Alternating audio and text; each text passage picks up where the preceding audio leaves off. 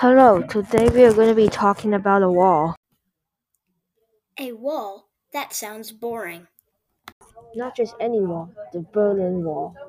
The Berlin Wall was a famous wall set up by the Soviet Union. Oh, that sounds cool. I want to know more on this topic. We will. That's today's topic. Hi, I'm Remy. Hi, I am Chase. Today we're going to be talking about how and why the Berlin Wall was built and its fall. The Berlin Wall was built on August 13, 1961 to keep people from East Berlin from going to West Berlin. So the Berlin Wall split up people and families? Before we get into the later events of the Berlin Wall, let's go a few years back and see how and why the Berlin Wall was built. When World War II ended, tensions between the United States and the Soviet Union were high. When Germany was split up, they also split Berlin. There was a clear difference between West Berlin and East Berlin. It is true, East and West Berlin do not look the same. West Berlin was more economically advanced than East Berlin. West Berlin looked like a completely different country, while East Berlin looked like it was still being affected by the effects of World War II. West Berlin was doing so good that the Soviet Union started a blockade on West Berlin.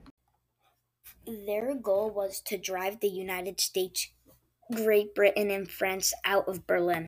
Unfortunately for the Soviet Union, it failed since the Allies flew over the blockade and dropped the supplies in. Today, we know that as the Berlin Airlift. After the blockade, it went quiet for a decade. Then in 1958, the Soviet Union launched Sputnik and tensions got high again. The launch of Sputnik didn't stop many East Berliners from going to West Berlin. In June 1961, Nikita Khrushchev gave permission to build the wall and stop East Berliners from going to West Berlin. In just two weeks, people on both sides saw the wall, and no one can go to the other side. It started off as a barbed wire fence, then it became a humongous wall.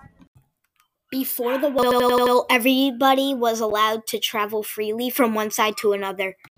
The wall continued to grow, and people started to try to escape to West Berlin. Finally, the wall was taken down and East and West Berlin was reunited for the first time since 1940. The Soviet Union closed off many checkpoints, so people from West Berlin couldn't enter east, into East Berlin. At least 171 people died trying to get to West Berlin for a better life. People crawled through sewers, climbed over the barbed wire fence, rammed their vehicles into parts of the wall that were not strong, and did many more things to escape. The wall did not go unnoticed by people around the world. John F. Kennedy gave a famous speech about the wall outside of the Brandenburg Gate. His speech is known for the one phrase he said, which was, I am a Berliner.